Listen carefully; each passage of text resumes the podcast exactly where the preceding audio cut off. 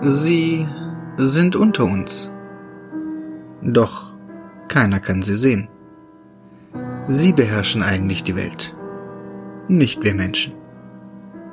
Sie sind auch für unsere Gefühlslage verantwortlich, für unser Handeln, besonders wenn es darum geht, schlecht zu handeln.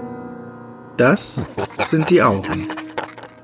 Sie befallen ein, ohne dass der Mensch es überhaupt merkt. Sie beeinflussen ihre Gefühlslage und können aus einem guten Menschen einen bösen, gefährlichen Mörder machen. Auren sind dafür bekannt, heftige Gefühlsschwankungen auszulösen. Gute Laune und dann auf einen Schlag, ohne dass man sich erklären kann, warum, hat die infizierte Person enorme Wut. Meistens auf seinesgleichen. Das sind die typischen Symptome. Da kaum einer die Auren kennt, weil nicht einmal ein Prozent der Weltbevölkerung sie wahrnehmen können, bleiben sie unerforscht.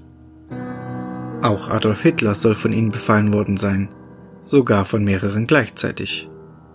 Je nachdem, wie viel Platz in der meist verkorksten Seele ist, können es sogar bis zu fünf sein. Es gibt nur vier Menschen, die sie wahrnehmen können. Einer davon bin ich. Wir sprechen nicht darüber, wir wissen es einfach.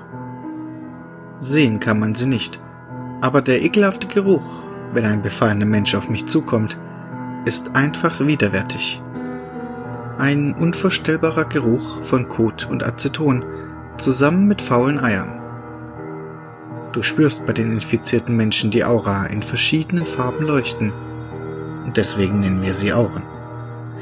Ich spürte, als sie mich befallen hatten, deswegen verschwanden sie sofort aus meinem Körper. Doch das machen sie nicht mit jedem.